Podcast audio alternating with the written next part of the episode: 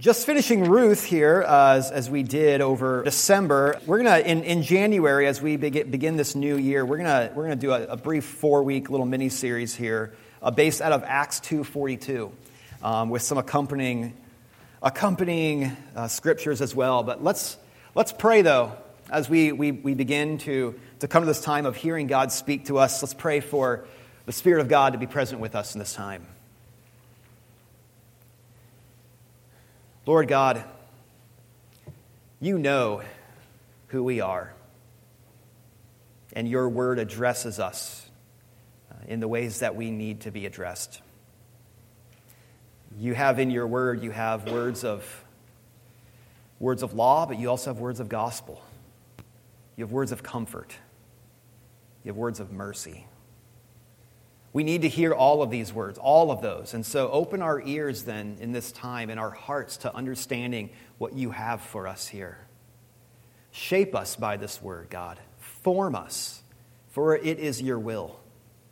We need, we need to be able to hear, we need to be able to receive the, the seeds of, of your word here and have them watered by the Spirit. So we ask then that they would go forth with power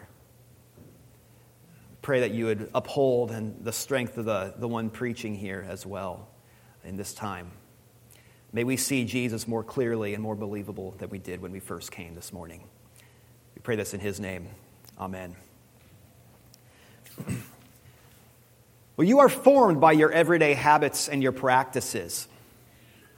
The rituals of your day and of your week, they are the liturgies of your life. They are the repeated practice which form how you live, regardless of how aware you are of them or how deliberate you approach them. I mean, think about the words that you read, the stories that you read, the habits of your day, what you, devo- what you devote parts of your days and your weeks to. All of these are the formative practices of your lives. And the same goes for the church. The church also has formative practices. A church isn't formed apart from the practices that it is devoted towards. They represent the commitments of a particular church. And so, what sort of church ought we to be then? What do we want to look like? Well, who can argue that they don't want their congregation to look like the early church in Acts? It is a model church from its very earliest beginnings there. We see a thriving church. We see a flourishing church in Acts. We see it being fruitful. We see it being explosive in all sorts of different ways, not only numerically, but explosive in the bravery and the, the, the, the, the outward love of, of, of individuals for, for Jesus and for others. It's a thriving church, it's a missional church. It's a church that's full of this explosive growth. Even actually, the very first day at Pentecost, it concluded with 3,000 conversions. You see that in, in Acts 2.41, just the verse ahead of what we, or behind, before uh, what we're, we're, we're getting to this morning. 3,000 conversions on the first day. And it continues to grow at a breakneck speed. Right? In numbers, it grew. It grew in geographic distance as it spread very quickly across the, the empire. It, it grew and was explosive in the effect that it had upon it, the lives of people and, and throughout the empire. An extremely effective church with a mission. And so, how did it become that sort of church that we read about? Well, let's look about what formed them. What formed this, this church? And let's think about caref- let's think carefully then about what forms us also, and then how we can be faithful to those formative practices. And so, a church like that, it's explosive, missional church. What do we expect that sort of church to be devoted to? What formed its, what formed its ethos? Was it an entrepreneurial spirit? Uh, was it uh, being attractional, deliberately attractional? Was it that they were, they, their, their emphasis on service or justice. Well, this is what we read. Acts 2:42 After Pentecost, seemingly in the immediate days following, this is what we have. And they devoted themselves to the apostles' teaching and the fellowship, and to the breaking of bread and the prayers. That's it. That's it right there. And we might think, like, really? That's the, the model for a dynamic, radical, missional church. What's what formed the early church? That they, that's what they were devoted to. They were devoted to the teaching of the, of the apostles, to the fellowship, to the breaking of the bread, and to the prayers.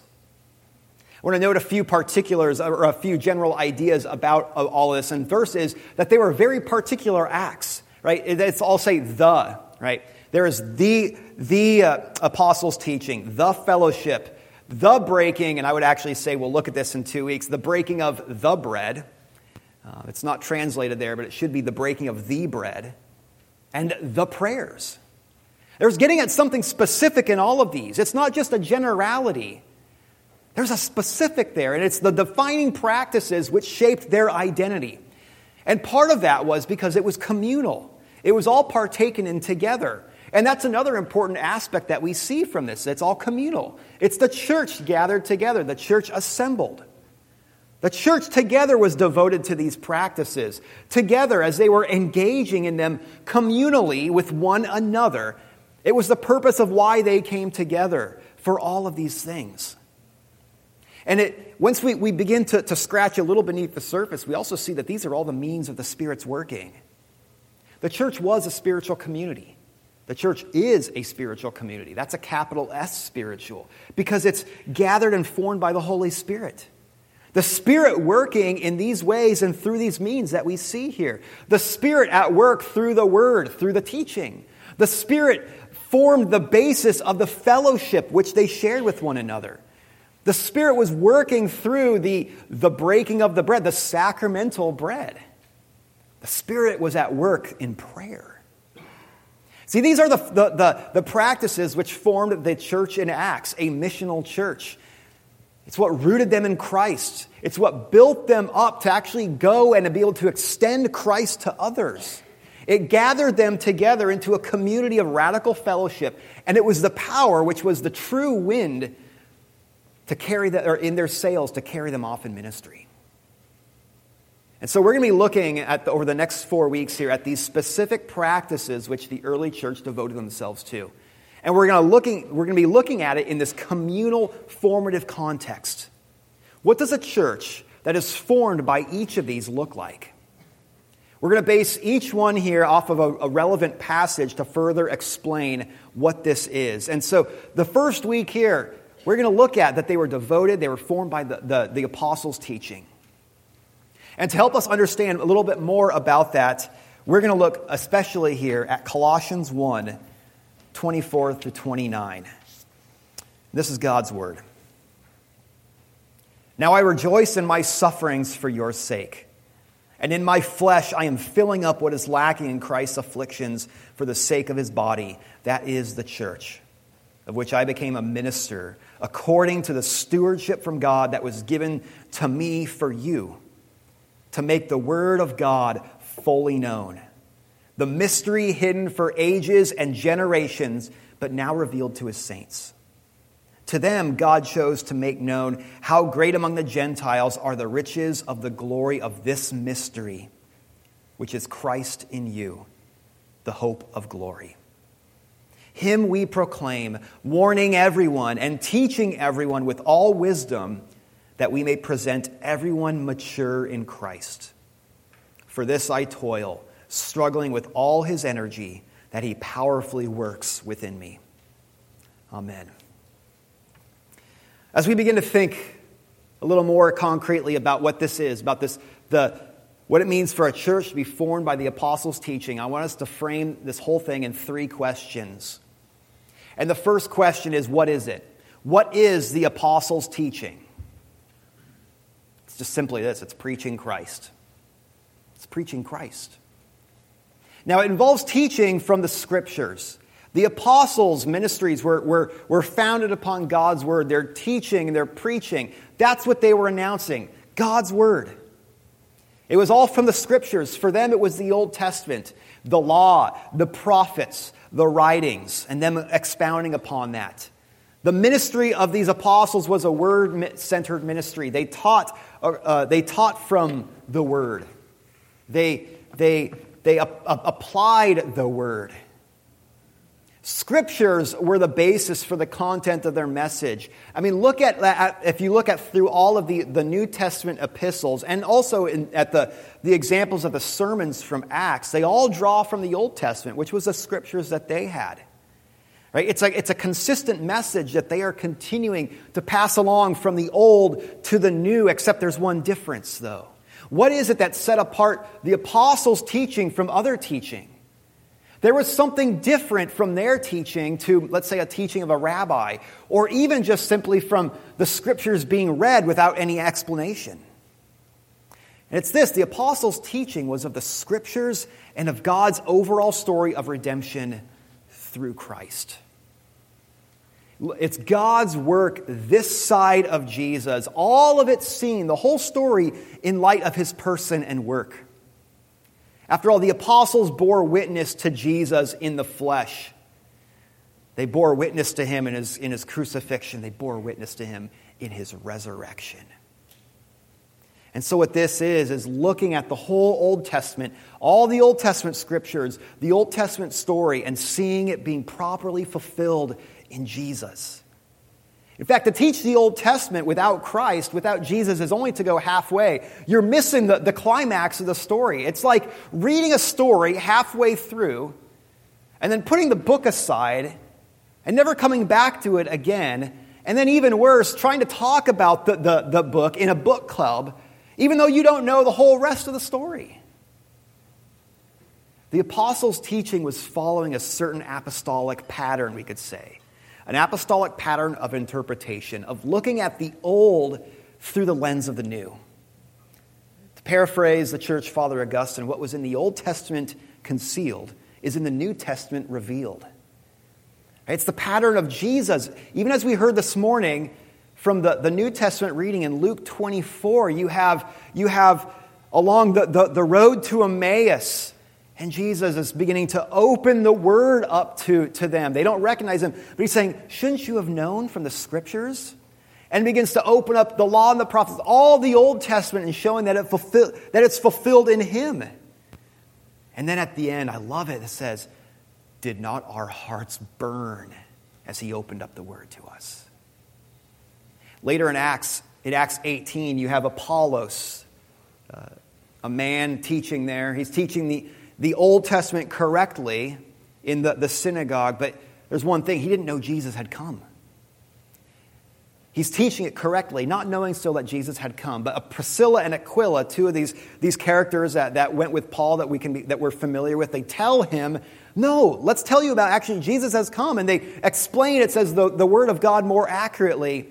And then he begins to teach then in a power, eh, with a power unlike before in his teaching. It's, see, when we, there's Christ at the center of the story of God's redemption, there's power to it.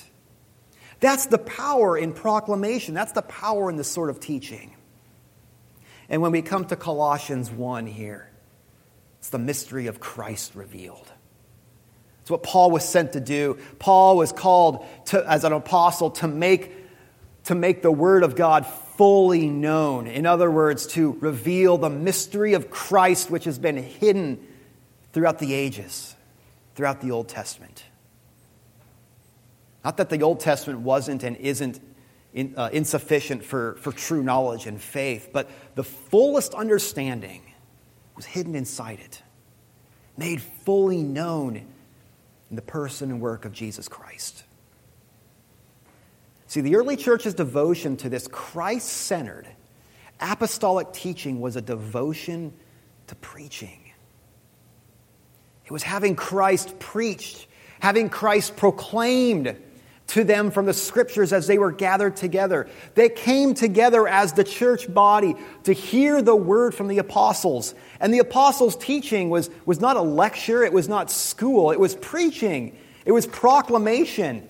It was saying, Thus says the Lord from the scriptures, announcing the victory and the redemption of Jesus Christ in real time space history for the world and for people who live in real time space history, like you and I.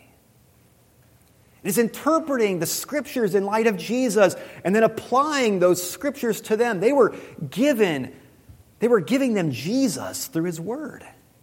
See, Peter on Pentecost wasn't lecturing his hearers for 3,000 people to, to then come, come and, and be converted. He was proclaiming Christ from the Old Testament, the Christ that they crucified, and was bringing conviction by revealing their sins. And then, when they were properly broken, and they were, because after all, they were grievous sins, it was the murder of the Son of God, he then announced grace and forgiveness by faith and repentance in that Jesus who they sent to the cross. See, what they were speaking wasn't new, it was all that God had promised. But what was new was the promise now coming to light. It's the mystery hidden, now revealed in Christ. To know God and His purposes more fully. It's the full revelation of God the Father in His Son, Jesus. It's making known his redemptive purposes of renewal for, for, for the broken, of life for the lost. And that's where the, the power of preaching comes from. It comes from Christ who came to bring in the lost. And so proclaiming Christ goes beyond just giving commandments for right living, even if they are oriented around God's purposes. Proclaiming Christ gives Christ.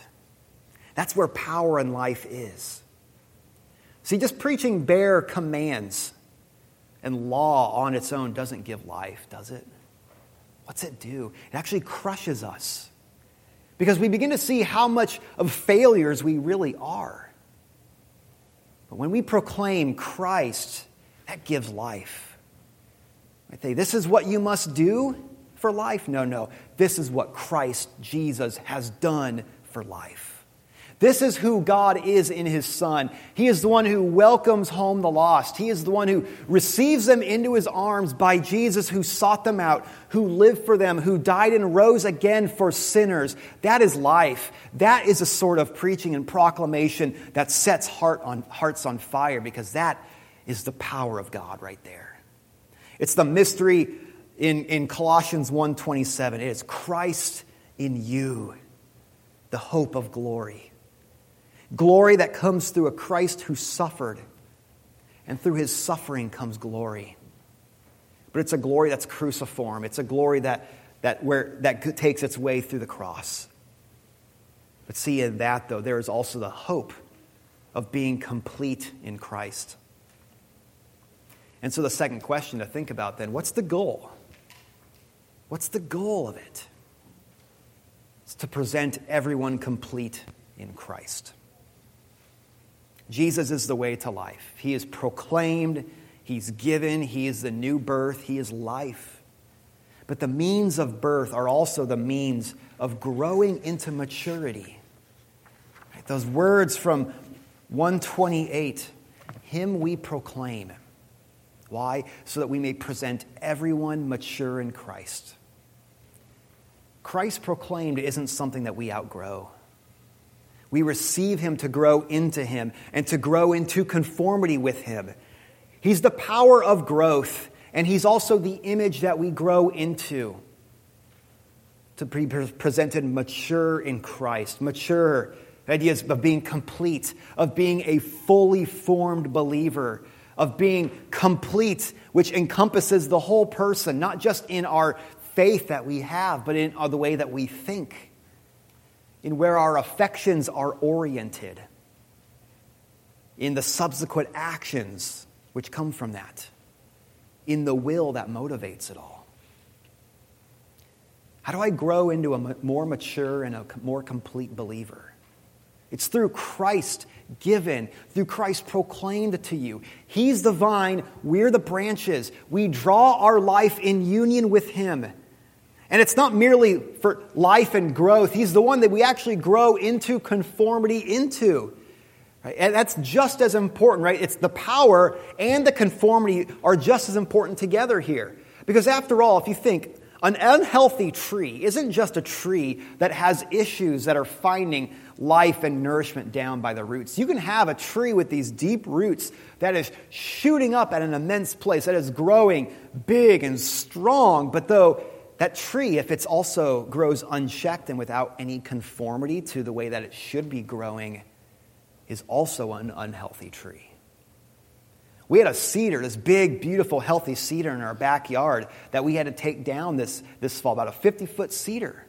Not because it wasn't a healthy tree or anything like that, it was a flourishing tree. It was lovely. It cast an um, incredible shade underneath its branches. But unfortunately, it was not growing into proper conformity. It was growing at an angle that was leaned right at our house. A tree like that needs to be taken care of. It's often assumed that Jesus is the way into life, but, after, but then afterwards we grow and we develop by some other means. But that's not the case at all. He is proclaimed, he is received into life and then into full maturity. And that's why apostolic preaching here, it's why the early church there had him at the center, even for growth and for sanctification, for our growth in holiness that comes through being united to Jesus. It comes through receiving and hearing him. There is something mysterious and wonderful and unseen that is at, that is at work in the moments when Christ is preached. The Spirit of God is at work through the Word. The Spirit of Christ is at work through the Word of Christ here. And that is a Spirit that changes us. The Spirit is, a, is one of renewal and recreation, and, and not just in some nebulous form, but to bring us into order, proper order. At the very beginning in Genesis 1, you have the Spirit that is present at creation as the Word of God was spoken to then bring order from all of the, the, the unseen void and the darkness and the chaos. The Spirit is present as the Word of God is announced to bring order from the disorder of our lives. Christ, the Word, is given, Christ, the Word, is applied by that Spirit.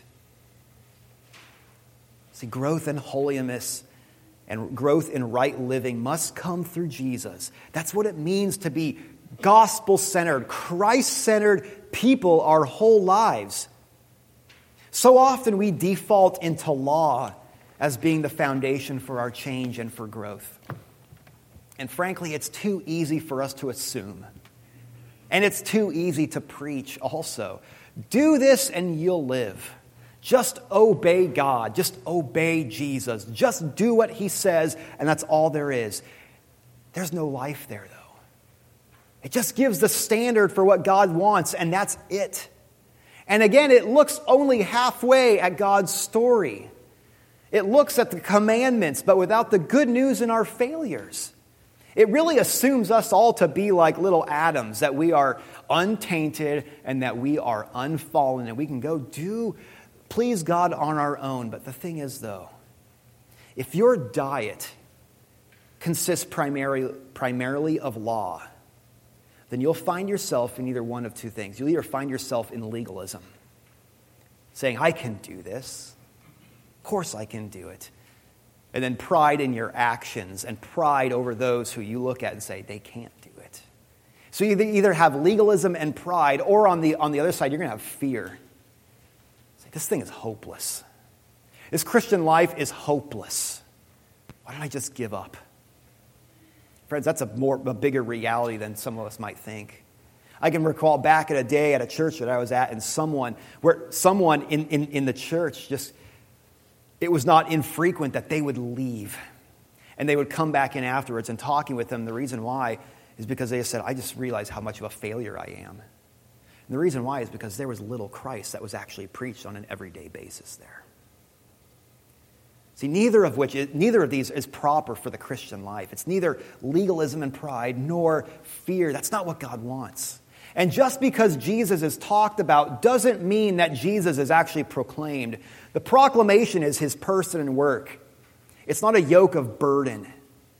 But where Jesus' person and work is proclaimed, there is life and there is growth. Jesus is given through the Spirit in union with Him to be formed into His image and formed into His life. And if there's no Christ present, then there's no life. This is why a church devoted to the apostles' teaching becomes a church that is missional, like we see in Acts, because it knows that Jesus came to save sinners. As we grow into his image, then, then his purpose, his desire forms us. It becomes our desire also. It gets within us because Christ is in us and Christ does his work in us. And it becomes the centrality of our message Jesus Christ for sinners. We serve because Jesus served. We extend mercy because we have received such mercy. The power for that doesn't come through law, the power for that comes through Christ in you. So, third, how do we receive it? How do we receive this word? We'll look at five brief applications. First is we, we receive it communally. The church in Acts 2:42 was devoted to this together, not just as individuals united by their common devotion, but coming together to hear the apostles preach. That's consistent with the rest of the New Testament. The epistles were read, and they were, they were always, it was always done among the church gathered. In fact, even the ones that were addressed to individuals like Philemon and Titus and 1st and 2nd Timothy were actually to be read to everyone in the church gathering. It's consistent with the Old Testament. God's addresses to his people was always in the assembly of them gathered together. See, devotion to apostolic teaching goes beyond our own private disciplines of the word. Even if we read that word through the lens of Christ, this is talking about the church as a whole, the gathered, the assembled church. Scripture is consistent with the primacy of God's word in the assembly. And being a church that is devoted to this means being devoted to gathering together to worship through preaching as a means of grace. It's how the church as a whole is formed. Individual devotions only hit at the individual person. But besides this, though, we also need outside voices to address us in ways that we would be hesitant to go. We all have parts of our lives and our hearts that need exposed. And we're for Christ to be given and put in those places too. So why not use Sundays to read the Bible on my own? Why not use Sundays to listen to podcasts of better preachers than this guy? Because the Word of God is given for the body of Christ. And His Word isn't supposed to make us comfortable. The goal is to, to be brought into completeness in Him, and we need an outside voice to point us in places where we'd otherwise be uncomfortable to go. Second is we receive it carefully. These are, after all, moments where God addresses us. He addresses His people communally. Hearing is expected because God is the one who's speaking through His Word. And so we ought to receive it with the, with the care that it deserves. Right? The means of Christ proclaimed and given for your life and growth. And admittedly, it's not easy to listen. Right? Kids, you are having to grow up into being listeners, right? Being listeners to the sermon. You know what? The same's true of adults. We're all on different parts on that learning curve of, of being of having to be trained to listen, right? We're not always accustomed to being people who listen. And we all come with our own distractions and things like that. No matter what age you are, it takes time. It takes training. And thank God for His Spirit that does work through these times when, when Christ is proclaimed, even if we're having a hard time listening or being distracted by whatever it is. You may not get everything, and that's okay. But what are you doing with the things that you do receive? Just as a reminder, we have tools that are that to help you kids train you into listening and to being and training you into being better listeners of the Word of God that we have out there to help you follow along, to write down certain notes because and to follow along interactively because it's important. Because this is where we hear Christ. And who doesn't want that? Third, because of this, is we receive it prayerfully. That's part of receiving it with care, right? It's seeing it as worthy of praying about and praying for. After all, this is the power of God at work. Why would we not pray? We should be praying as we prepare to come to worship, that you would receive it well and be changed by it. Pray that God would use it to change others and God would use it to grow his church, not just in conversions, but in maturity and in faith of its people too. Fourth, expectantly. Right? We ought to expect things to happen when Christ is proclaimed. We're dealing with the divine power of God. When He is preached, there is the Spirit. And where the Spirit is, there is life and renewal. And even in a church like ours here, we ought to expect things to happen. The same goes for within ourselves. We ought to expect to be changed, for us to be addressed, to hear the promises and Christ given to us, to grow in maturity. We ought to expect that. And that generally happens over time. But we also remember who's present with us in these times when Christ is proclaimed. The great preacher Martyn Lloyd-Jones, in his famous book, Preaching and Preachers, writes this Do you expect anything to happen when you get up to preach in a pulpit? Are you expecting it to be the turning point in someone's life? Are you expecting anyone to have a climactic experience? That is what preaching is meant to do. That is what you find in the Bible and in the subsequent history of the church. Now, those words are obviously meant for preachers. He's addressing preachers through that passage. But we can actually take that and flip it around for us on the receiving end. Do you expect anything to happen? When you come to hear the word preached, do you expect this to be a moment of change in your life? Fifth, we receive it joyfully because we hear and we receive the Jesus who came for sinners like us. Because this is Jesus who is being formed in the hearts and lives of his people. And if Jesus is your highest joy, as he demands to be, as he deserves to be, then approach his word with joy. Listen to him with, your, with a joyful conviction and love, expecting to be changed into his image, to have Christ in you, the hope of glory. Why, do, why the focus on hearing and receiving Christ for a thriving, vibrant missional church like Acts? Because we need him ourselves. We need him every day. We need him every hour. We need him every moment. We need his grace and mercy for sinners. We need him to restore us from our sin and back into communion with the Father. And it's not just us, others need him too. They need to come in contact with the same Christ. And how are they to believe in him of whom they have never heard? And how are they to hear without someone preaching? This is a means by which he forms us into his likeness, to be presented complete and mature in him. And the greater and more, the greater and more that we become like him, the greater and more we will lovingly follow him in his mission of redemption. Let's pray.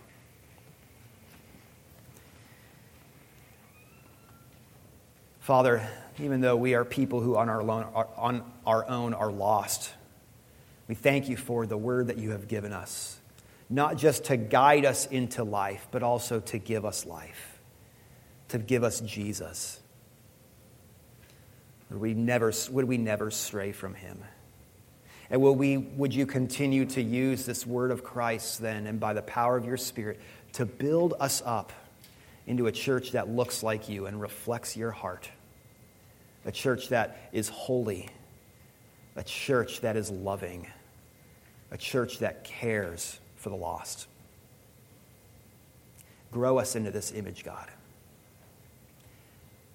We pray this in Jesus' name. Amen.